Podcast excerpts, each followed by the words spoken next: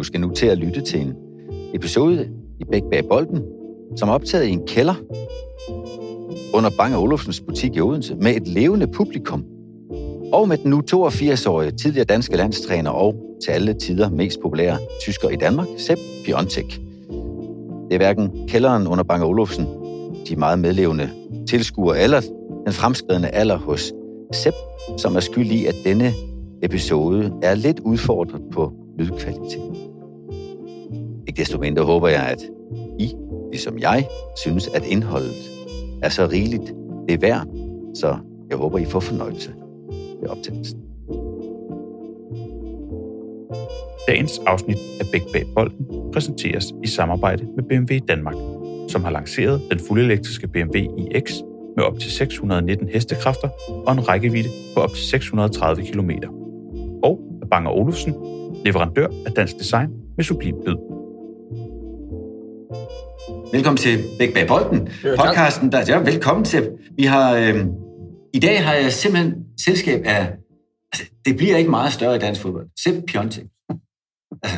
Med Hubertus og Emanuel som mellemnavn. Ja. Sepp Piontek.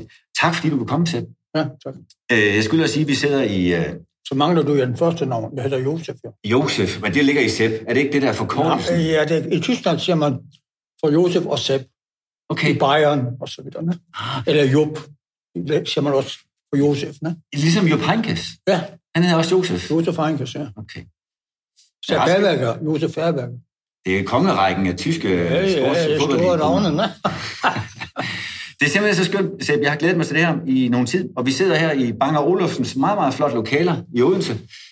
Det kendes også som Bankboksen, og det siger sig selv hvorfor. Vi kigger hele vejen rundt på et hav af bokse. Du har haft en af dem? Jeg har haft her en, ja. Jeg har stadigvæk nu og en på en anden sted her. Ja. På Danske Bank, ne? Men det hænger sådan sammen, at det ikke er Bang & Olufsen, der driver banken, men det er de gamle lokaler fra Danske Bank her på torvet i Odense. Så vi siger tak til Bang & Olufsen, især dels til Torben, der sidder her i lokalet, for vi har nemlig publikum på. Vi har en sluttet skare med kaffe og kage, og det kan kun blive rigtig rart og hyggeligt, det her. Så inden vi går i gang, så kunne jeg godt i anledning af Bang & Olufsens partnerskab på den her podcast, lige starte med at give plads til et kort budskab fra netop BRO. Bang & Olufsen har udviklet den nye, trådløse in-ear Beoplay E10. De er både vand- og svedresistente, har aktiv støjreducering, en komfortabel pasform, og så leverer den lyd i den velkendte Bang & Olufsen kvalitet. Den perfekte livsledsager, der er fremragende til både træning, transport og podcast.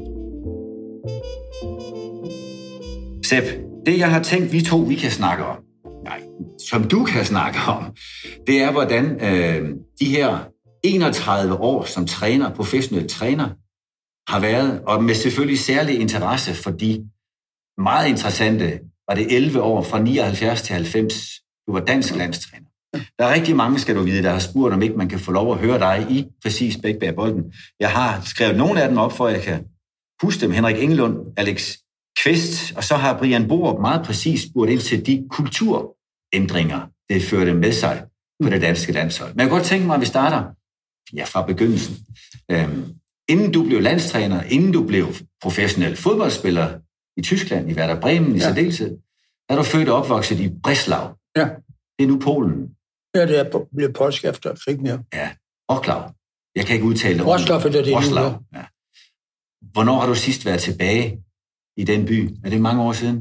Ja, men jeg har været tilbage. Men det er bestemt 25-30 år tilbage. Ja. Jeg har jo læst din bog, mange har også. Det er en meget anbefalelsesværdig bog, du har fået lavet.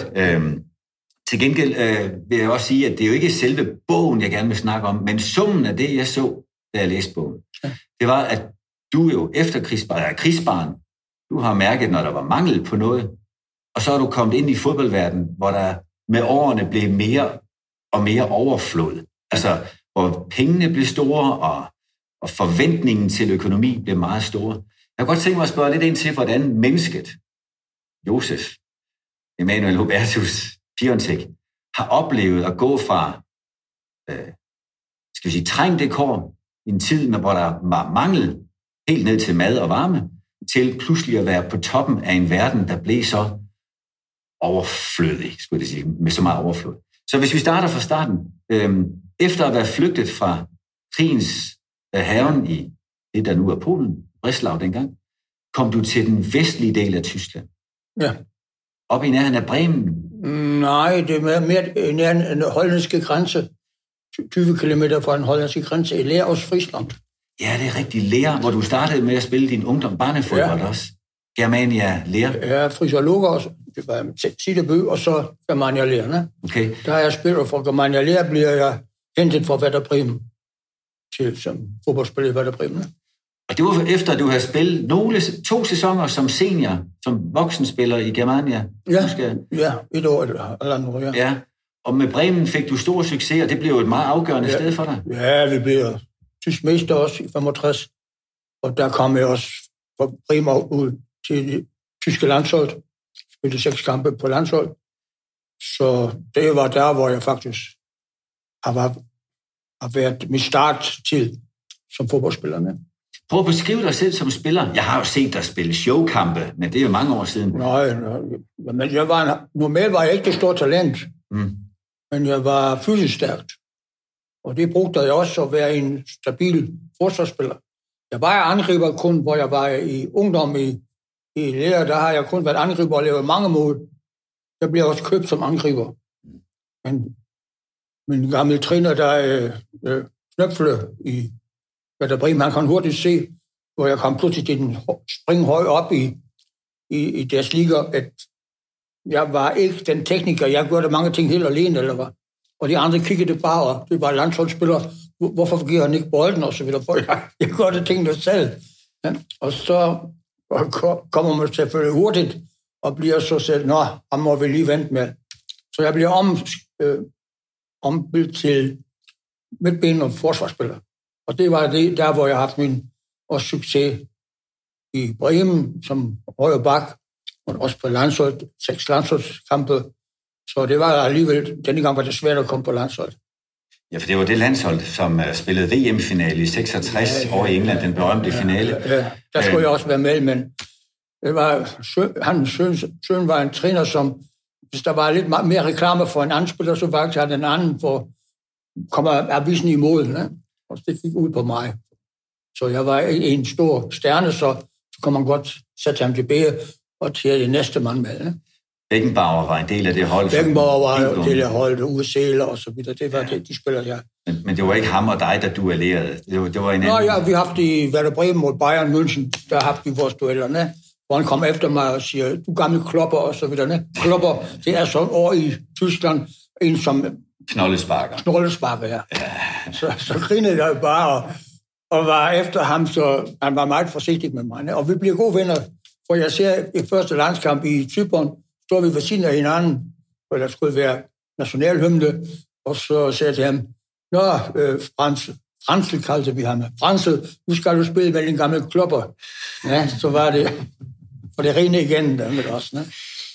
Ham fik du jo mødt igen nogle gange, også til VM med det danske landshold. Ja, med det danske landshold i Mexico, ne? Ja, og uden at foregribe hele historiens gang, så det var ikke helt kedeligt for dig, at I vandt. Nej, vi vandt, ne? Så det var han nok ikke så glad for, ne? Og så kommer jeg til Tyskland også, tyske landshold mod Danmark, som jeg var mere, hvad kalder man det, så en som man ikke tog så alvorligt, ne? Så bliver de banket op i en VM-kamp. Det var han ikke meget glad for. Ne? Ja, altid klopper og vandt. Ja, altid klopper og vandt over ham, ja. Men selv, du blev en disciplineret, hårdt arbejdende fodboldspiller, hvor du siger, at dit talent var så. Ja, det var ikke det store, ne? Ja. Og det vil sige, du også... Altså, det forener jeg jo meget med det, jeg har forstået om din barndom og ungdom. Altså, tiden under krig, hvor det også var være meget dedikeret, meget... Ja, også for den sags skyld disciplinært. Jeg har endnu idé, har jeg problem med. Spil madvæk eller sådan noget. Ne? Denne gang galt det om find noget, som man kunne spise. Vi har haft 2 søskende til det tidspunkt, og min far var i krigen, og min mor skulle sørge for, at vi havde noget mad på bordet. Det betyder, at man skulle sælge noget af sine egen varer på sort marked, at man kunne købe noget smør eller noget brød. Ne? Og du med til at stå på det marked også? Ja, jeg var mange gange med, og rykker rundt i gamle kælderne, hvor husene var bombet, eller brændte stadig oven i toppen, og så var næl, folk var væk, og så forsøgte at finde nogle kartofler og gulerødder eller sådan noget, som man har haft i kælderne, for bare for overleverne. Det er jo en anden virkelighed end den, som kom til dig, da du begyndte at være professionel fodboldspiller. Jeg ved godt, at selv da I blev mestre med Werder Bremen, var det første sæson med Bundesliga? Hvornår? Nej, vi startede, det tror jeg, der var anden sæson. Det var okay. Anden sæson i Bundesligaen, ja. Og der begynder også tysk fodbold at blive mere kommerciel. Der vokser lidt mere økonomi, men... Vores kontrakter var jeg slet ikke... Kom slet ikke navn i det, altså de beløb, som den gang var, ne? Det var sådan noget med 400-500 kroner om måneden. Og så kunne man få 60 D-mark, eller 30 D-mark, hvis man vandt kampen 30 gange syg. Så noget i den retning, der var. Der var de griner i det årene. Ingen løb på benen i det for det, men så var det. Og for os var det også allerede en fremskridt. Pengemæssigt. Ja. For fordelene. Plus at det ville jo være din måde at få lov til at bruge hele din dag, hele dit fokus på det fodboldspil, som du jo vidste allerede dengang elskede meget højt. Ja, min far var ikke så glad for, jeg skulle passe min arbejde og skulle blive ingeniør. Skulle på ingeniørskolen, det var hans betingelse, at jeg kom til Bremen, og det levede de også, at jeg startede i første semester ingeniørskolen i Bremen, hvor der normalt ventede 240 andre for at komme på, men de tog kontor før. Men jeg kunne se efter 5, 6, 7 uger, de skulle træningslejre om 3 uger. Og de kan jo ikke i første semester. Så siger de, du kan ikke leve i første semester 2 gange, det kan du gøre i anden eller 3. Så du er nødt til enten at stoppe, eller lade være med det. Så, ja. Jeg husker jo din gode ven, og i tiden som dansk landstræner, din assistent Richard Møller Nielsen. Jeg er ikke på det danske landshold, ja. Jeg er på det danske landshold. Jeg var også på det andre landshold. Ja. Men jeg husker, at han engang sagde om en unavngiven dansk spiller, jeg tror, det galt alle danske spillere, at hvis ikke de både kunne studere og spille fodbold samtidig, så var de jo ikke dygtige nok til en af delene, så måtte de jo vælge. Jeg kom ikke langt med i det, for vi har nogle fodboldspillere, som er fodboldspillere, som aldrig har været, eller er ikke særlig kloge, eller har nogle andre problemer. Man kunne godt spille fodbold, ne? Det var ikke meget afgørende i det, synes jeg. Nej, jeg er heller ikke sikker på, at Maradonas succes baserede sig på de store tyske filosofer. Nej, eller? Det tror jeg ikke. Nej. Men din opvækst og den disciplin og vilje, som jeg hører dig beskrive som fodboldspiller, har vel altid betegnet dig, også når du sidenhen blev træner. Er det ikke korrekt? Ja, det er nok rigtigt, men jeg har... Jeg forsøgte at gøre noget ud af de muligheder, som er der. Til at gøre det bedste ud af det.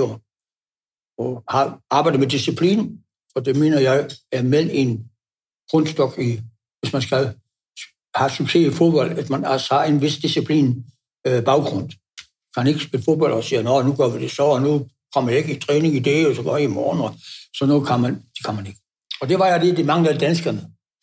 Det var Sunny Boys, som havde det sjov, spille fodbold, kom fra klubberne i udlandet hjemme, så var det øl, så var der familie, så var der venner og så videre. Og fodboldkamp, det var kun at komme til Danmark, uden man skulle selv betale. Ne? Og det betalte det jo, og så kunne de bare nøjes, spille en kamp, og fik endnu penge for det, delvis småpenge i starten, senere mere. Så det var det gik udgangspunkt. Og dermed kan man altså ikke leve de store resultater. Det kan man ikke. Og det gjorde det danske landshold heller ikke. Og jeg mener, nej, det gjorde det heller ikke. Men jeg er lidt nysgerrig, Sepp, fordi det har du jo vidst, og du havde jo allerede, inden du kom til Danmark, havde du trænet Werder Bremen, din egen klub. Ja, 4 år, ja. Og du har trænet Düsseldorf Fortuna. Ja. Og så kommer der nogle interessante valg, fordi når man... Forstår din person? Jeg skynder mig at sige, at jeg kender dig jo også lidt uden for vores samtale her. Vi har haft lejlighed til at rende på hinanden tit. Men når man kender dig lidt som person, så undrer det mig, at du har taget job i Haiti. Det vender vi lige tilbage til. Måske endda i St. Pauli, som jo er en helt anarkistiske tyske. Og sidenhen Danmark. Prøv, hvad har du tænkt, når du kommer med din baggrund disciplin, vilje, og så tage til Haiti? Jamen, jeg var i starten, og jeg slet ikke haft at jeg skulle være træner eller sådan noget. Det var ikke min vej. Jeg skulle, som min far forlangte, gå til ingeniørskolen, blive ingeniør, og så som fodbold. Men det kunne ikke passe sammen. Begge to kunne jeg ikke gøre, for det var denne gang ikke muligt, for der var begrænselser af de pladser, man haft i ingeniørskolen, og første semester skulle man være fra starten der. Og det kunne jeg ikke, hvis jeg var samtidig spiller. Og jeg skulle være spiller, for jeg brugte de penge. Jeg ville ikke belaste min familie. Jeg har haft andre 5 søskende. Og vi var en fattig familie, som kom fra Tyskland og som flygtninge. Så jeg skulle ikke belaste min familie. Så jeg kunne tjene allerede min egen penge. Så må jeg altså se bort for, at jeg forløbet kunne gå til ingeniørskolen, for jeg kunne tjene nogle penge med fodbold. Og det gør det så. Men du sagde alligevel ja til at blive træner, da du ikke længere skulle spille i Werder Bremen. Det var heller ikke meningen, at jeg skulle blive træner. Jeg skulle måske ikke engang være amatørtræner eller hvad. Men der kom pludselig det tilbud, at Werder Bremen manglede en træner, de har købt ind for millioner af kroner, har de købt spillerne, som var denne gang meget stort. Også danske spillere? Ole Bjørnemose? Ja, Ole Bjørnemose kom. Jeg har haft John Danielsen haft i på holdet, og Rønfeldt senere kom. Ja. Så, og så pludselig... Ja, det kostede en del penge, og så var der ikke nogen træner. Og så, ham som de havde, han var der kort tid siden, så kunne de ikke bruge ham, og der var det problem med de rige spillere, som var kommet og tjente mange penge. De fattige, som var der i Werder Bremen i forvejen, og det var også de fattige, som skulle hente de point hjem, for de rige, de tog det afslappet. Ja, så var træneren væk. Så kom de til mig og sagde, kan du ikke lige hjælpe os lidt? Jeg var også, jeg havde problemer med operationen med knæ. Så var jeg i Køln, hvor jeg blev opereret. I Køln var også sportsskole. Så tænkte jeg, så kan du også lige, det var din træner, eller hvad der på den? Trænerlicens, ja. Licensen, ja.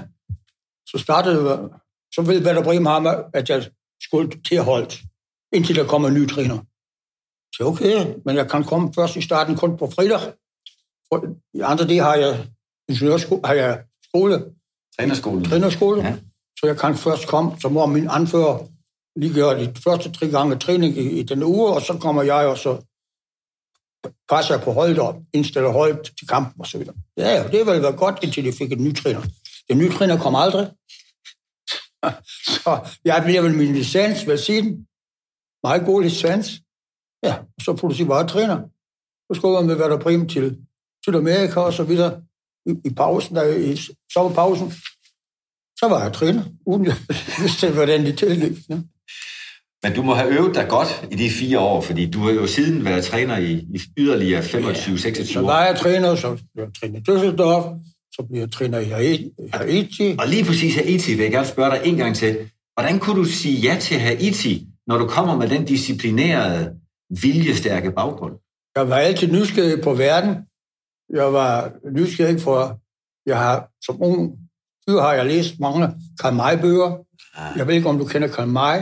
Det er en tysk version af Jan-bøgerne i Danmark. Ja, det er om indianer og om folk spiller i hele verden, lige med Sydamerika, Nordamerika, Grønland, Island og så videre over hans bøger. Og jeg var ansat lidt ved siden for at tjene lidt penge i en bibliotek, og der stødte jeg på alle de Kai Mai-bøger, som har et livserfaring, som i de bøger og så videre. Så tænkte jeg, at Haiti i Karibik, det må være spændende at komme derhen. Plus, jeg har haft en fordel, jeg har haft fransk på skolen. Haiti tæller man fransk, og kreol. Kreol er en vanskelig sprog, men alle har også fransk i skolerne der. Så jeg kunne bruge sproget. Så tænkte jeg, så prøver jeg bare. Baby Doc. Der var denne gang der fører af landet, altså præsidenten. Han var som speciel type. Diktator vil nogen kalde det? Hvad siger du? Nogen vil kalde ham en diktator. Ja, han var diktator, og bestemte alt selv. Ne? Og der var mange ting, og det var med voodoo og det hele. Ne? Voodoo og spillerne, voodoo-ceremonierne. Ne? Det har kostet mig også en del til i en VM, ne? Hvor de... Det var voodoo i natten før, vigtig kamp i Mexico. Det hørte jeg, da en spiller for spillerne, der var en to fra de sikkerhedsfolk, som vi har haft med, det var hvad kalder man det, de soldaterne fra Baby Doc, for pres på os. Og han var voodoo-prister, og så kommer han i natten til spillerne, det har de fortalt mig efter, og siger, lige meget hvad der sker i det, I vinder 2-1, og vi skal lige have levet af vejrav, eller hvad kalder man det, på knæerne og på benene og så videre, så du er jo fedt i morgen. Og så var startet kampen for 100.000 tilskuere i Mexico City, og jeg tænkte, det er det ikke mit hold. Og det var mål Mexico, det stærkeste hold. Så det blev mærkeligt, de opfører sig som om det hele er ikke vigtigt og så videre. 1-0, 2-0, 3-0. Jeg skiftede hurtigt ud. Jeg har da lavet det rigtig dondervetter på, de spiller. Så jeg var lever i, jeg har spillet ellers så godt. Og nu spiller jeg, som det ikke interesserer jer. Nej, vi tabte i hvert fald 4-1. Og jeg kunne ikke forstå det.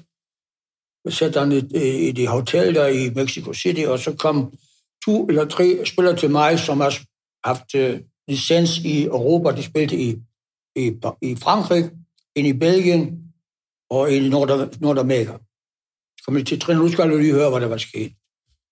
Det er fra de sikkerhedsfolk, som vi har haft med. Der var 2, det var voodoo-præster.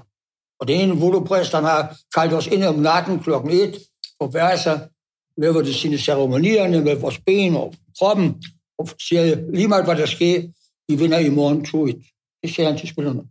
Og vi har haft 6 spillere, som trådte på sådan noget. De andre, de var allerede lidt mere avanceret, de har spillet i Europa, en var i Belgien og så videre. De trådte ikke på det, men de andre trådte. Og så kom det, at det ikke fungerede. Så har jeg sagt, altså, hvis han bliver, så er jeg væk. Hvis han ikke bliver sendt væk, så rejser jeg med det samme. Hele år har jeg arbejdet med de spillere. Vi har haft gode resultater. Og nu pludselig kommer han med sådan noget og ødelægger det. Så vil jeg ikke. Jamen, det er præsidenten, Baby Doc, som har... Og hvis vi ikke hører efter, så bliver vi skudt.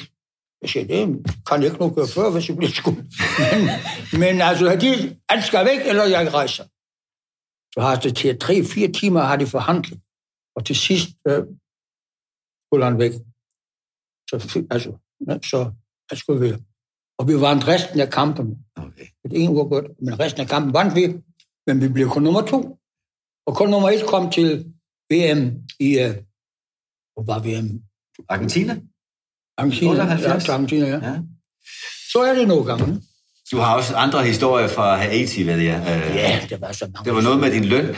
Kunne være vanskeligt. Ja, det var... Ja. Jamen...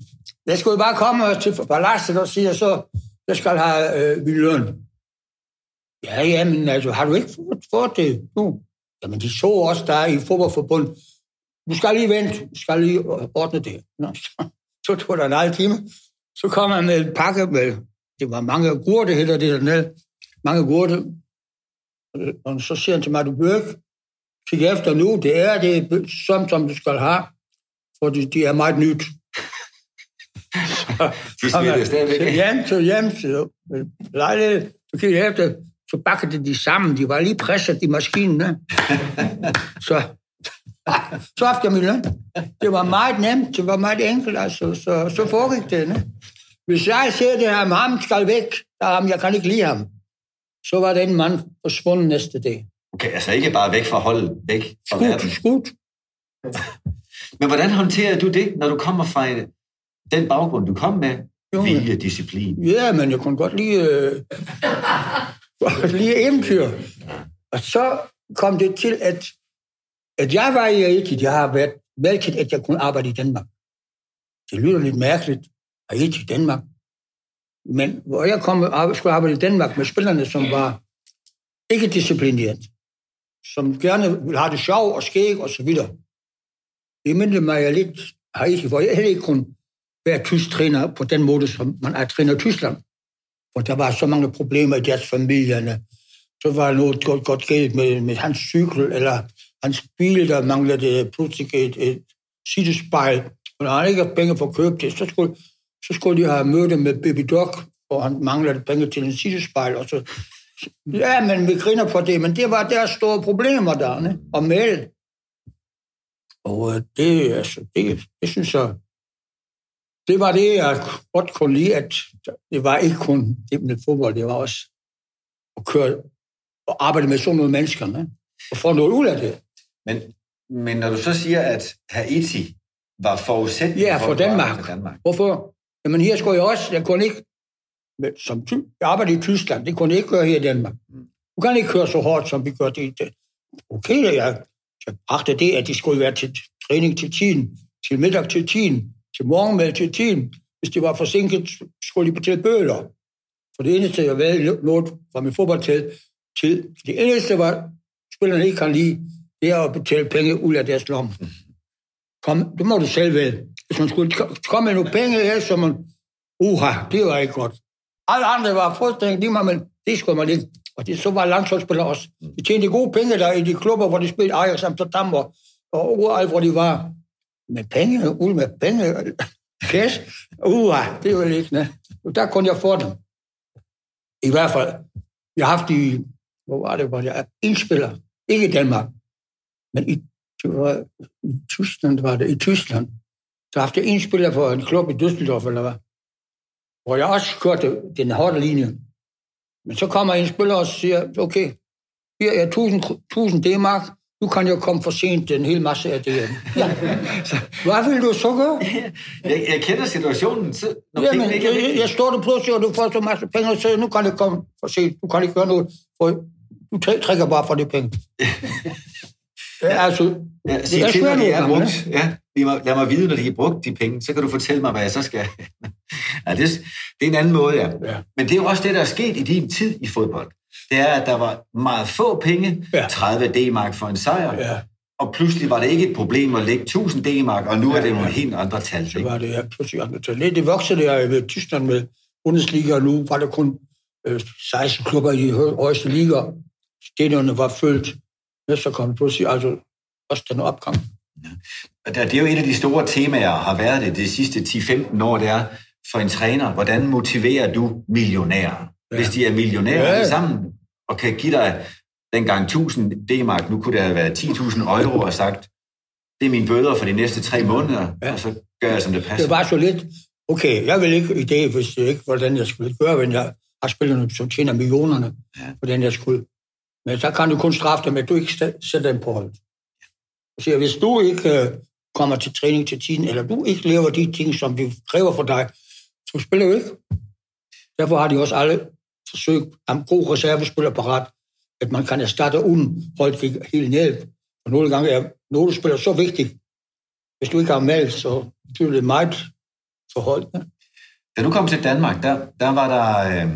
lige blevet indført professionel fodbold i dansk fodbold, i den hjemlige liga. Gennem sponsorer. Ja, og der kan man sige, de fleste af de spillere, du havde med fra 79, spillede i udlandske klubber, men der var der jo også spillere fra danske spillere, hvor jeg var i det tvivl.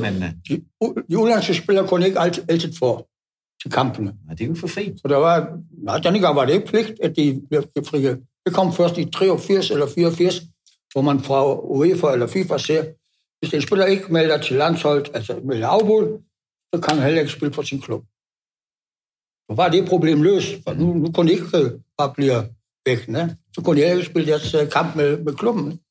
Så blev det bedre, så var de nødt til at komme. Ne? Før var det så, der var det fri. Der var der kun nogle spillere, som var så stærkt, at de siger, jeg kommer lige meget, hvad klubben vil eller ej. For nogle gange var der kamp om weekenden, og de skulle spille om onsdag. Man kan se kun 3 dage, og så med en rejse og så videre. Det kan selvfølgelig være et problem for nogle.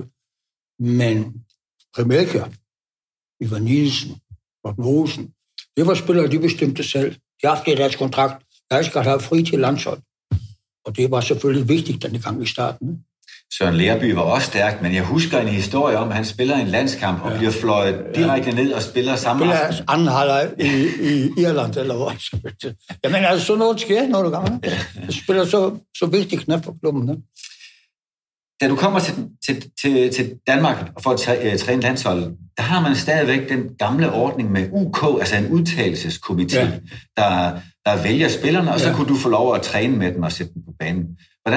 Hvordan var historien med det? Jeg tænker, du kommer med klare idéer, du har disciplin og vilje.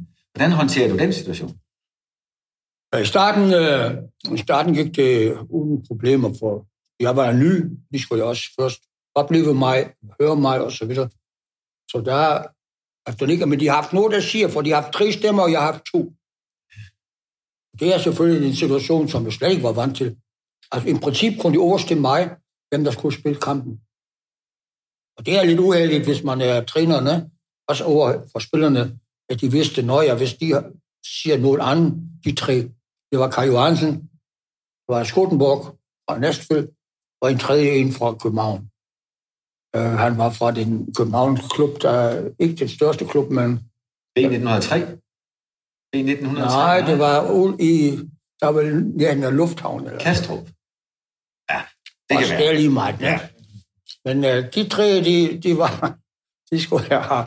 Og næste gang har jeg ikke haft problemer med dem. Der var nogle gange, hvor de har haft en anden idé, som jeg har haft, ne? Og ville han stemme imod mig. Ne? Det er selvfølgelig... Det vil jeg ikke bryde mig om, ne? Og det har jeg også afskaffet. Næste gang, jeg underskrev kontrakten efter 2 år, så har jeg sagt, at det skal frivilligt. Ja, må de gerne arbejde med mig sammen, men ikke med, at de kan stemme over mig. Tænk til en situation, der er umuligt. Kan du huske den... Var han argentiner eller spanier? Herrera, en træner, der kom til Herrera, som jeg husker har sagt, det er da så langt at foretrække at fejle med egne idéer frem for med andres. Ja. Og sådan må det også have været med Uwe. Kai Johansen, han fortsatte jo så. Ja, for han... Altså, jeg siger, okay, I kan ikke bestemme, men I må gerne blive sammen med mig. Og så sendte to, en var syg, tror jeg. Den faldt fra, den anden sagde, under det betingelse ville han ikke arbejde. Og så var der kun Kai Johansen. Så blev det BM. Jeg arbejdede med ham i 11 år. Jeg har aldrig haft problemer. Det er gode samarbejdende. Så jeg var ikke helt alene med det, men ellers var det et problem løsende. Når nu der bliver snakket meget ofte om de kulturændringer, Brian Borup, der skrev ind til min hjemmeside, spurgte også, om du kunne fortælle om de kulturændringer, som du indførte med landsholdet. Så var en ting at få lov til at selv at vælge holdet, altså ud med UK. En anden ting, det var at få spillere til at agere inden for den kultur, du synes var den rigtige. Hvordan var den kamp? Altså, jeg husker, Birger Jensen var en udfordring for dig, som gjorde, at han ikke længere var med. Og... Der må man selvfølgelig også være stærkt, at man nogle gange gennemgriber og til at have beslutningerne. For eksempel med Birger Jensen. Der laver en samling for en uge i deres ferietid. For vi synes, vi skulle bruge det for at komme taktisk lidt. Jeg skulle ikke arbejde hårdt, jeg skulle bare arbejde med taktik. Så at de vidste, hvad jeg gerne ville have med landshold, hvad jeg gerne ville leve. Alt kom. Med deres kroner var de inviteret i en hotel, hvor det alt var fri og så videre. Alt kom, kun han meldte afbud. Hans begrundelse var, han skulle underskrive kontrakten i Belgien, og det var jeg vigtigere for ham, som nu jeg kunne afsætte ham i næste kamp, eller hvad. Så for dem, ham var det vigtigt. Jeg siger, okay, hvis det var det ikke rundt, så vil jeg acceptere det. Men jeg kontrollerer det. Så jeg kørte med min bil fra her fra Danmark til Belgien, og til bestyrelse i Brugge. Ja, i Brugge. Og så siger jeg, vil gerne snakke med bestyrelsesmedlemmer. Og kunne jeg også komme til, og siger, hvor langt skulle han være her? For han kom ikke, han siger, han skulle være her for underskrift. Ja, det var en halv time, han skulle bare... Kontrakten alt var færdig. Han skulle bare gennemlæse det underskrive. Så vidste han, der løjt for mig. Ne? Han skulle bruge en uge for at underskrive kontrakten. Så har jeg sat det med ud. Det er en risiko, du indgår. Og hvis du nu tæpper de kampe, men målmand fejler og så videre, så siger alt, hvordan kan han opføre sin eneste målmand, som er professionel. Så det var en god målmand. Han var god, men der var også... Han var ikke særlig kropsstand. Nej. Han var bevægeligt på linjen og så videre. Men han var ikke en, som går ud og... Som Schmeichel for eksempel var. Ja, det risiko gør man ind. Hvis det fungerer, så siger spillerne, ja, hold da op. Man skal passe mål på. Jeg tror, der passer en målmand ud. Så skal vi altså passe nu lidt på, hvad vi gør. Altså, du får en... Hvis det lykkes, får du en resultat af spillerne. Det må man nogle gange sætte ind. Ne? Var det en nøglesituation? Var det en afgørende situation? Det var en vigtig mand. Vi fik så Ole Kvist i mål, som voksede også med det tillid nu. Han fik, og jeg husker en af de vigtige kampe, der er i kvalifikation, som vi spilte i Belgien, mod Belgien i Brugge. Ikke Belgien, hvor det var i... Bruxelles, måske? Ja, det kan være. Det kan være. Og så redder han ind i en situation i anden halvleg i starten, hvor det stadigvæk står struktur, eller hvad, så redder han. En spiller kommer lige alene mod ham. Han går ud, han var den sidste mand, går ud, kaster sig foran ham, fanger bolden, og spiller den væk igen. Hvis den bold går ind, kommer væk til kvalifikationen der i Frankrig og så videre. Altså, der vidste sig, at det betalte sig, ne? At man har haft tillid til sine egne. Okay, hvis vi denne gang har måske haft en Michael i form, vil vi også være kommet længere, måske. Men så er det jo nogle gange. Der var også Michael 8 år, eller 10 eller 12 år på det tidspunkt. Ja, han var ikke så gammel i hvert fald. Han bliver sur denne gang, Michael, til Mexico, hvor jeg ikke tog ham med. Ja. Og jeg har oplevet, at Richard Møller arbejdede med ham lidt privat, førte til København for at arbejde med ham. Han har haft nogle fejl, gribfejl og så videre. Han ville altid klasse bolden væk, og det var farligt for de retur, så har jeg meget arbejdet med ham. Men jeg kunne godt se, at han manglede endnu den sidste erfaring. Kroppen aldrig var fint, men den sidste sikkerhed, den manglede endnu. Og nu så en vigtig sted, som var i Mexico, eller hvad. Så jeg for næste gang er du med, og det bliver han jo også. Til næste kvalifikation var han med, eller hvad. Men der var han selvfølgelig sur, almindelig, han var klar parat. Og det kan ikke vente de unge spillere derne. Nej, det kender man stadigvæk fra fodbolddag. Men når du så nu siger, at du kørte ned og kontrollerede i Brygge, altså, der er jo det her dejlige tyske mundhæld, der hedder Vertrauen ist gut, aber Kontrolle ist besser. Genau, ja. Vertrauen ist gut, aber Kontrolle ist besser. Og der var nok en forandring i forhold til den danske mentalitet på landsholdet, hvor tillid var en åben dør, hvor man kunne putte alt muligt andet med ind igennem. Og så bliver det også ja. Kunne du have risikeret, at de har opfattet dig som en sur kontrollant, som ikke gjorde andet end at... Nej, det tror jeg ikke. På den anden side var jeg også altid parat og lave en lille sjov bemærkning, eller lave en lille joke, eller bare med spillerne og så videre. Så de kunne godt se, at på den ene side passer jeg meget på dem og sørger for dem, men på den anden side kræver jeg også de vigtige situationer, at de står for tingene og gør det rigtige, noget. Forsøger at være professionel. Altså professionelt gør det, hvad der er nødvendigt. Så hvis jeg prøver at lave sådan en lidt, det er karikeret, men så siger du kommer med det bedste fra Tyskland, altså disciplin, præcision, konsekvens, og danskerne kom med godt humør. Spilhumør, ja. Teknisk, det var jo højt plan. Teknik, kom jo alle med god teknik, de spiller med. Ja. Begejstring og så videre også. Ne? Udfordringen, tænker jeg så, hvis de skal lære den kultur, du vil have med, kunne de risikere at miste alt det andet, de havde, spille humør? Det er hvad skal man sige, det er den kunst at balancere det ud. På den ene side vil du gerne beholde deres gode ting, på den anden side kræver du, at der er også lidt alvor i de tingene. Og hvis spillerne går med til det, så har vi en god blanding.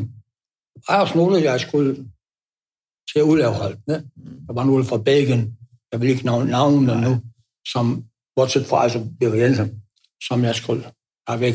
For der manglede den anden side. Ne? De vil kun lege. Lege og have det sjovt, men ikke til det alvorligt. Og det har du ikke. Så noget har du ikke haft os. Morten Olsen, Melker, Ivan Nielsen, Søren Buss, Søren Bertelsen, Arnesen. Det var, jeg spiller de velgørende. De ville, og de opfordrede noget for det. Og det andre, det vil gå så let over tingene. Det kan ikke. Men du nærmer dig jo også. Altså alle kender jo historien om, hvordan tyskeren Sepp blev til den nye version af danske mennesker. Altså det var et nyt lag af danskhed, du fik kaldt frem. Er det der, hvor du siger, at din erfaring fra Haiti, den hjælper dig? Det har hjulpet mig, for jeg prøvede det, afprøvede det første gang på Haiti, at jeg var nødt til at give læs, eller hvad siger man på dansk? Ja. Nødt til, at det, hvis det spiller kom for sent for hans kone, hun har et problem, eller var syg, eller sådan noget, så vidste jeg altså, han ville gerne komme og spille, han ville gerne komme og træne, men der var noget med deres problemer hjemme. Så må man tage lidt dansetyp.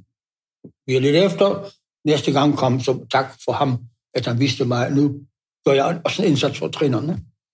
Det er altså en balance, som man kan. Jeg har jo... altså det her, det var jo i slutningen af 70'erne, begyndelsen af 80'erne. Ja. Og der er gået, nu skal jeg jo lægge tallene sammen, der er gået mere end 40 år fra den gang til nu. Ja. Stadigvæk, når vi får tyske trænere. Aktuelt har vi en tysk træner i AGF, og jeg har også arbejdet sammen. Du husker Zorniger, jeg ved, du besøgte ham i Brøndby. Ja, i Brøndby, hvor han jo synes, at den danske indstilling stadigvæk var præget af work-life balance. Hvor han sagde, jamen, life is work. Alt andet forstod han ikke. Så selv i dag, efter 40 år senere, er der jo stadigvæk en kulturforskel på det, man synes er tysk, og det, man synes er dansk. Du har fundet dit mix, og det har du også uden for banen, ved jeg. Altså, du er både godt dansk gift og lever her i Danmark og har gjort det over 40 år nu. Ja. Så den måde at være tysker i Danmark, eller dansker i din tyske krop, det må have været en væsentlig oplevelse af dit liv. Ja, men det er siden jeg er gået med så mange opgaver og så mange i det hele set, at man ikke tænker så meget på denne side. Ne? Man gør det, hvad man mener er det rigtige, og så ser man, om man det lykkes eller ikke lykkes. Men altså, det er ikke alt lykkes for mig. Jeg har også mistet den ene eller anden kvalifikation, hvor vi var tæt på og så videre. Men altså, man prøver og forsøger at gå det bedste. Og mange gange bliver jeg spurgt, jamen, tænker du dansk, eller tænker du tysk? Jamen, hvis jeg tænker på mig og siger, hvordan tænker jeg? Så har jeg oplevet, at hvis det bliver alvor, tænker jeg på tysk. Hvis det ikke er enormt vigtigt, så tænker jeg dansk. Altså, det er mere nemmere vej, ne? Men hvis det bliver alvor, så... Det tror jeg, en psykolog kunne få rigtig meget ud af det her selv. Så tænker jeg tysk. Det tror jeg. Men det er også med sproget, altså. Jeg taler stadigvæk dårligt dansk, men jeg har haft i starten nogle timer, og så kunne jeg forstå spillerne, og de kunne forstå mig. Og det var jeg vidste ikke, hvor langt jeg bliver. Jeg regner med måske 2-3 år, så er jeg væk. Så skal man ikke være for mig skal være undervisning og så alt. Og så, hvis jeg kommer til en anden sted, hvor tæller du dansk i verden? Det skal du lang væk. Ne? Så. Grønland måske en lille smule, og der har du også været landstænd. Grønland har kun jeg brugt det, og så... Nej, det var anstiller. Var der noget i Indien, eller hvad? I har sådan en koloni i Indien. Ja, men det tror jeg længe før. Men de tæller ikke med dansk. Ne? Ellers er det ikke kun dem, som er udvandret, som i Sydamerika, eller den gruppe, der er omkring River Plate, eller hvad? Ja, dem kan du ikke træne. Nej, du kan ikke træne, så... Sepp, nu her prøver jeg lige at, mens jeg får alle de gode indtryk ind, at sige, det bedste fra den tyske kultur, det kunne jeg godt få til at passe sammen med, at BMW er også partner på den her podcast. Derfor tænker jeg, at lad den da lige få et ord med på vejen her, hvor vi har nævnt noget af det bedste fra tysk kultur. Det kommer her. BMW Danmark har for 10. år i træk vundet kundetilfredshedsundersøgelsen Autoindex, for at have de mest tilfredse og de mest loyale kunder i Danmark. Sepp, i forhold til de 11 år som landstræner i Danmark, er der nogle situationer, hvor du tænker, nu har vi nævnt Birger Jensen, eller det at stå fast på en kultur, er der nogle situationer, du ellers tænker har været afgørende for den periode? afgørende? Ja, altså for hvilken sammenhæng mener du? Ja, jeg kan starte med at sige, at det var afgørende, at du selv kom til at bestemme over udtalelsen og holdet. Ja. Så opgøret med udtalelseskomiteen var en ting. Det var afgørende, at du fik sat din kultur ind. Vi har lige talt om Birger Jensen som eksempel. Andre kunne have været nævnt. Er der andre steder hen ad vejen? For 11 år er lang tid. Nogle trænere, det er ikke alle. Altså i Superligaen er man 16 måneder i gennemsnit træner. Men jeg var glad for at arbejde. Og DBU var glad, at de havde haft mig. Og lønnen var ikke så højt, men det var okay. Altså, skatten var også høj. Skatten var høj. Det har altid ærgret mig. Ne? Jeg har aldrig kunnet forstå, at danskerne er parat og betaler så meget i skatten. Og nu ser ud nu, det bliver noget mere nu. Men, det har altid... Altså, det vil jeg også sige til Mette Frederiksen, hvis jeg ser hun, siger det med jeres skatter. Det forstår jeg altså ikke. Ne? Og det er lysten fra folk, hvis du tager så meget ved siden. Ne? Okay, så får du også på den anden side selv, ja, du får meget for det, med de ældre mennesker og med dem, som er arbejdsløse. Ja, men det er også noget væk fra det, fra begejstring af folk. Ne? Hvis de vel, der skal så mange penge, skal jeg give til staten. Og de bruger det der, på en eller anden sted der til nogle, som ikke gider arbejde eller sådan noget. Men okay, jeg skal ikke til der politik. Jeg glæder mig kun over, at I har 8 børn, der kan gå gratis i skole, så tak for, at du har betalt så meget skat. Ja, det er godt nok. Det er, med børnene er det også okay. Men det er andre ting, hvor penge på det bruger. Så vi har også snakket om VM i Mexico, og der, hvor du slog Fransel, altså Klopper slog Fransel og så videre. Og hen ad vejen, der blev du jo en ekstremt populær tysker. Blev du både årets dansker og årets danske piberyger, tror jeg også, du blev. Også, jeg blev danske piberyger. Ja, altså, og så danskerne tog sig jo dig til sig. Det har jo... En ting er, at du har været god med de spillere, men i forhold til medierne, jeg ved også, at Henrik Madsen har skrevet ind til mig for at høre om du, altså dit forhold som træner til journalister. Hvordan udviklede det sig hen ad årene? Jamen, også i starten skulle jeg også gøre det klart, hvilken linjerne går. Jeg vil ikke have journalister noget omkring træningsbanen, der løber rundt og spørger med en anden. Så var det før. Så gik det under træning ind til dem og siger, hvad siger du til det og det kamp, eller hvad vil du? Jeg synes, det er fuldstændig umuligt, du ødelægger din koncentration og så videre. Så har jeg sagt, I har mulighed, pressemøder. I har før kampen, har I tid og går lige hen og tager nogle foto, men hvis der starter træning, og så videre, så er det slut. Og ellers jagter jeg ud, hvis I ikke kører på det. Jeg var til faktisk et foredrag. Jeg er ikke med, at jeg har haft nogle, som har gemt sig i buskene for at være tæt på ham. For eksempel ham, Svend. Svend hedder han. Nå, gjorde han det? Så, ja. Han gemte sig der i buskene for at være tæt på og høre, hvis jeg siger noget til spillerne i starten af træningen. Ne? Indtil jeg, hvad laver han der? Se og kom i stedet. Så jeg, altså, de forsøger også med alle midlerne. Ja, jeg var ude til et foredrag her for nylig, hvor de kørte en stor videosløjfe inden, hvor det var fodbold, der var tema, og der var et klip med dig, hvor du står og råber af et kamera, det er jo ikke et cirkus! Ja. Det var også, der var midt på træningsbanen og så videre, lever der foto med en spiller, som lever der. Jeg siger, det er ikke det. Så reagerer man så, det er ikke cirkus, siger det er forberedelse for en vigtig kamp. Så det er ligeglade, at hvis jeg omhjert han taber kampen, og folk siger, at det var dårlig træner, det går ikke ud over dem, det går ud over mig. Men hvordan vil du så beskrive dit forhold til journalister hen over de 11 år i Danmark? Jeg har haft nogle, men de har haft et fantastisk samarbejde. Så var der andre, som holdt jeg lidt væk, eller som ikke kom. Men når de var der efter kampen, hvor alle journalisterne var der, okay, så var de med. Selvfølgelig, jeg har ikke lukket nogen ud. Men det var, hvis det ikke passede det ind, eller var så højere, så jeg kom hotel. Jeg kom i hotel og lever interview med spillerne på værelserne. Umuligt. Vi har haft også det problem, jeg har haft senere med tyrkerne. Ne?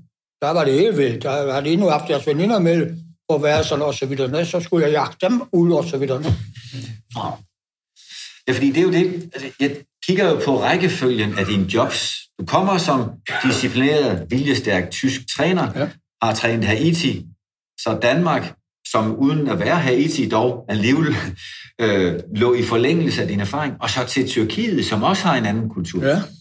Altså, det må have været eventyren. Ja, det har jeg også altid haft lidt eventyrlyst. Ja. Mm. Prøv at fortælle lidt om de oplevelser, du gjorde dig i Tyrkiet, fordi de må igen have været i forlængelse af Haiti og Danmark. Hvordan var du rustet til opgaven dernede? Der er også en anden religion i store dele af landet. Jamen, jeg har jo læst meget om det før i mine Kai Mai-bøger. Jeg har læst meget om muhammedanerne og så videre, hvordan det var med. Så det har jeg ikke haft det problem med. Og så ja, i Konstantinopel, altså Istanbul, er de tyrkerne meget avanceret også. Ne? Vi har haft en formand, som var meget intelligent og supermand, og fik alle mulighederne. Og tyrkiske spillere, de var jo også... jeg har ikke haft problemer med dem overhovedet. Jeg har ikke haft en, som jeg skulle spille ud, eller vise ud, eller hvad vise... Altså, jeg har selv bagt spillerne, ne? Men det må jeg være det. Der har aldrig været problemer. Og de kaldte mig også den folk, og så de kaldte mig Baba. Det er far. Ja, ja. Så, så er det kommet langt, ne? Eller også er man blevet meget ældre selv. ja, selvfølgelig. Man vokser ældre, ne? Men det vil sige, den disciplin, du kom ind i trænerjobbet med, hvordan levede den mod slutningen efter 31 år som træner? Jeg skal også lige sige, at du kom jo både til Bursaspor, og du kom til OB og Silkeborg, og du kom også til sidst træne Grønlands landshold, som jo er lidt en anden... det var mig også en eventyrjob. Ja. For jeg var der 2 gange om året, hvor jeg der... Så kom de her til Danmark også, hvor jeg kunne træne med dem, og det var sådan nogle kampe. Men det er rent eventyr, ne? Hvis du er meldtand og med deres hundesliderne ned og meld i en vetteløb med 15 sliderne. Okay, ja. Når de løb foran det? 15 hunde foran de sliderne, okay. Og så har du det 15, som er meld i det race, og du skulle op 15 kilometer eller hvad, ne? Mm-hmm. Og så har du en, som ejer hunderne, som har du meld sliderne. Så skulle vi starte, og så skød han, og så kørte de alle væk. Og min mand, han stoppede det. Han sagde, vi skal ikke starte nu. Og jeg blev lidt nervøs, for de andre, de var væk allerede. Så det sidste, så jeg helt nede i enden, der forsvindte. Jeg sagde, hvorfor skal vi ikke? Han siger til mig, jeg har de bedste hunde. Bare lad dem køre. Ja, og så... Jeg synes, at nu var det på tiden, så fløjte, de lever sådan fløjtelyde, så er de rundt op, laksom, ellers der rundt, op frem, og så gik det. Og så går det. Der var steder, hvor der ikke var sådan sne, der kørte de bare over, snitten nogle gange, 1 meter i luften, der. Så kørte de bare. Så pludselig efter, så når det de første, så når det de næste, så indhentede vi de allerfremste frem, og så var vi alene. Så var vi i mål. Så sætter vi og fik et kop kaffe, og så videre, og ventede på det andre. Så, det er oplevelserne. Kan man få en bedre oplevelse, eller vi med helikopter over iset, over de gletsjer, og så videre i Grønland. Det er eventyr. Men det, jeg hører dig fortælle nu, Sepp, også, det er mindre og mindre om fodbolden, og mere og mere om oplevelsen. Ja, der er med Grønland, det er oplevelsen. Ja, selvfølgelig. Det forstår jeg. Det, jeg godt kunne tænke mig at runde nu her mod slutningen af samtalen, det er, når du har været formet af fodbold, spiller på højt niveau, landstræner for 3 lande, du har trænet klubber med i både Tyskland og Danmark og i Tyrkiet, og du har trænet grønlandsk landshold, jeg skal sige 4 landshold, undskyld Grønland. Hvad betyder fodbold nu? Fordi det er jo mere end 20 år siden, at du stoppede i Grønland, 2004. Det er snart 20 år siden, du stoppede som træner for Grønland. Hvad betyder fodbold for dig i dag? Nå, jamen, det lever også fra mine oplevelser, jeg har haft, og hvor langt jeg var kommet, og kan det nu, så er man jo altid også lidt mere nervøs, at tingene går en rigtig vej. Det kan man ikke udelukke, at man altid man lever jo meld op, og det er stor forskel, om man vinder eller man taber kamp. Og det har man haft oplevet og så videre, og det er langsomt falder det fra, og nu nytter du, at jeg skulle jo holde mange foredrag Jeg har været meget ude og overalt, også i Danmark, også i udlandet, og holdt foredrag om de titlerne. Det kunne jeg godt lide også. Men jeg stoppede det mere eller mindre, for jeg fik problemet med hjertet. Det husker jeg, det var i Silkeborg. Ja, jeg var i Silkeborg, og så pludselig var der problemet med hjertet. Jeg skulle ligge 2 eller 3 dage i hospitalet. Men der var noget, en lille smule var der i den ene ende af hjertet, eller hvad. Og så var jeg selvfølgelig spørgsmål, skal jeg fortsætte i det? Det er en job, som er meget krævende. Med stress og så videre. Skal jeg fortsætte? Jeg har lille barn for det, eller hvad? Så ikke min kone har det for den. Nok et rigtigt sagt. Så skulle jeg risikere. Og det er altid et spørgsmål, i hver kamp bliver du opvisset. Du kommer altid i. Jeg har lavet mange prøver, men også en kamp, der går din hjerteslag, eller hvad kalder man det? Puls, ja. Puls går helt op. Ja, over 100, 120 har jeg set. Ja, du har nogle gange stille. Konstant ligger du deroppe, og så videre med. Det er en belastning selvfølgelig. Ne? Og der kan så lidt smule bare mislykkes, og så al din arbejde er væk pludselig. Ne? Og dermed lever du hele tiden med succes og med de modsatte. Og så tænker man, nej, kan jeg tilbyde det, at jeg måske pludselig er væk, og min familie, min datter og søster, så må man vælge, ne? Så jeg tænkte, nej, jeg kan også klare mig, at jeg holder nogle foredrag og så videre, og tager det lidt roligt, og så må vi se, hvad fremtiden bytter, og så kommer jeg aldrig med tilbage, ne? Du var kun 59, som jeg husker det. Kan det passe, da du stoppede i Silkeborg? Det var 60 år, ja, tror jeg. 60 måske. Ja, ja. Og det er jo, hvis man kigger ud på det store fodboldverdenskort, så er der mange, der først topper. Ja. Så de først op, ja. Jeg startede også med meget unge. Ne? Ja, det er selvfølgelig rigtigt. Som 30 år eller 40. Ja. Hvis jeg spørger dig, og det bliver mere på personen, Sepp, ikke træneren. Hvis jeg spørger dig, de sidste 20 år her, du er 82 i dag, de sidste 20 år, hvor du ikke har trænet nogen, og hvor du har talt om dine 31 år som træner, men hvor du jo ikke længere er eksponeret på den måde. Er der vokset en anden måde at være Sepp frem? Er der en anden måde at være tyskeren i Danmark, end da du var træner? Er der noget, der har ændret sig? Om det ændret sig om min person, eller hvad? Ja, det kan jeg godt spørge om.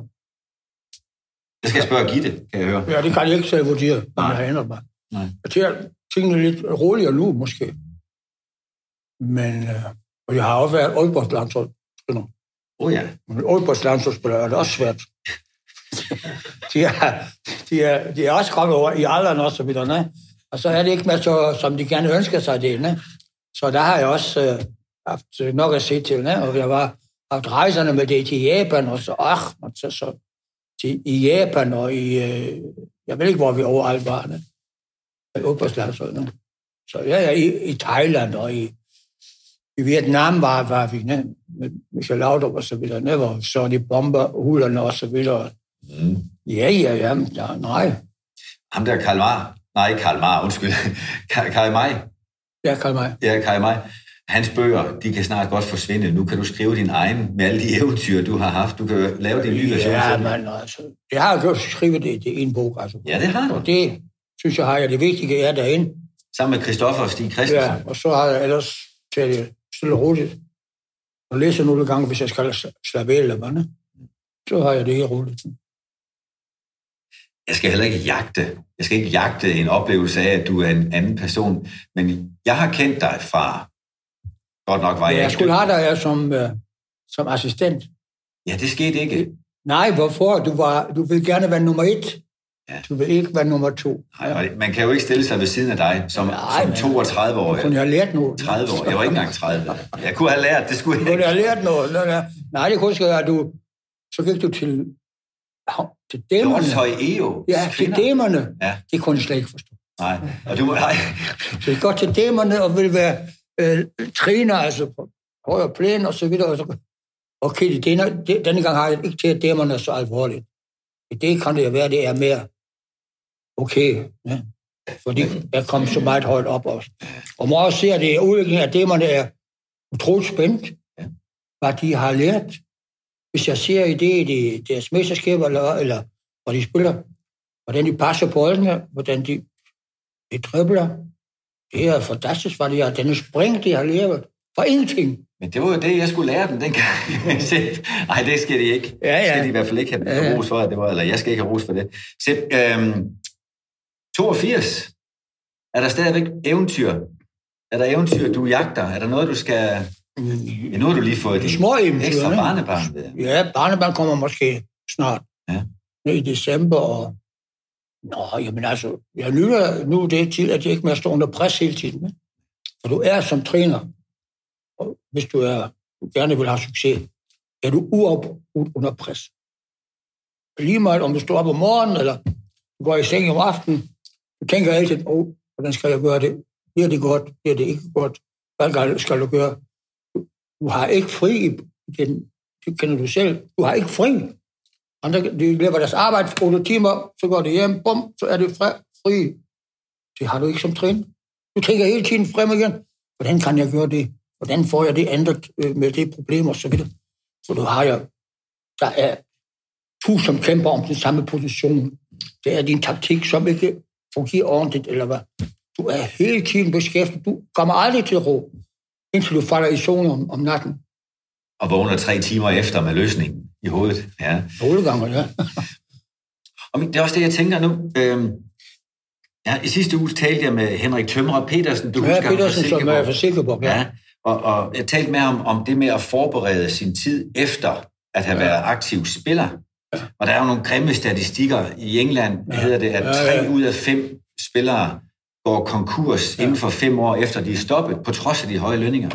Og 1 ud af 3 spillere, det gælder faktisk hele Europa, 1 ud af 3 spillere, der stopper for alkoholmisbrug. Og det er jo nogle grimme tal. Der er ikke nogen, der har undersøgt, hvordan trænere gør, når de stopper. For du fortæller om den livsstil, som det er at være træner. Du havde ikke meget tid til at planlægge en overgang, fordi du fik dårligt hjerte, og så tog du beslutningen der. Havde du overhovedet overvejet, hvordan du skulle leve livet efter, du var træner? Det har man ikke tænkt på til tidspunkt. Det gør man ikke. Man tror, at man er udødelig. Altså. Man klarer sig uden problemer. Det gør man ikke altid. Nej. Og derfor så kommer livet nogle gange bag på os. Ja. Ja. Jeg har spurgt dig om så mange ting, jeg gerne vil vide. Sidder du tilbage og tænker, jeg har den her ting, som er så vigtig at fortælle, og nu har Tossen ikke spurgt mig. Er der noget, du sidder og tænker? Så skal du sige. Det er jeg ikke, altså. Det er jeg ikke. Nej. Så skal jeg bare sige tak, fordi du igen har stillet op til det her.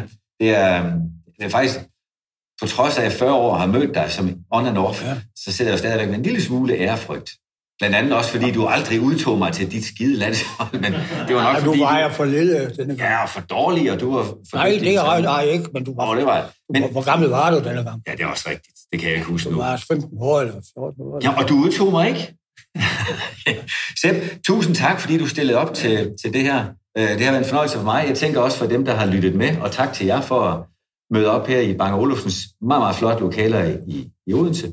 Tak skal I have. Tak til Bang & Olufsen for at være partner på denne og et par yderligere episoder, og selvfølgelig til BMW for at være den til alle tider længstvarende partner, jeg har haft det. Og til jer, der lytter med derude, tak fordi I gør det. Gør som Brian Borup, Alex Kvist, Henrik Ingelund, Henrik Madsen og mange andre. Skriv ind og kom med forslag til enten emner eller gæster til kommende episoder, så høres vi ved tirsdag. Efter tirsdag. Dagens afsnit af Bæk Bag Bolden var præsenteret i samarbejde med BMW Danmark, som har lanceret den fuldelektriske BMW iX med op til 619 hestekræfter og en rækkevidde på op til 630 km. Og af Bang & Olufsen, leverandør af dansk design med sublim lyd.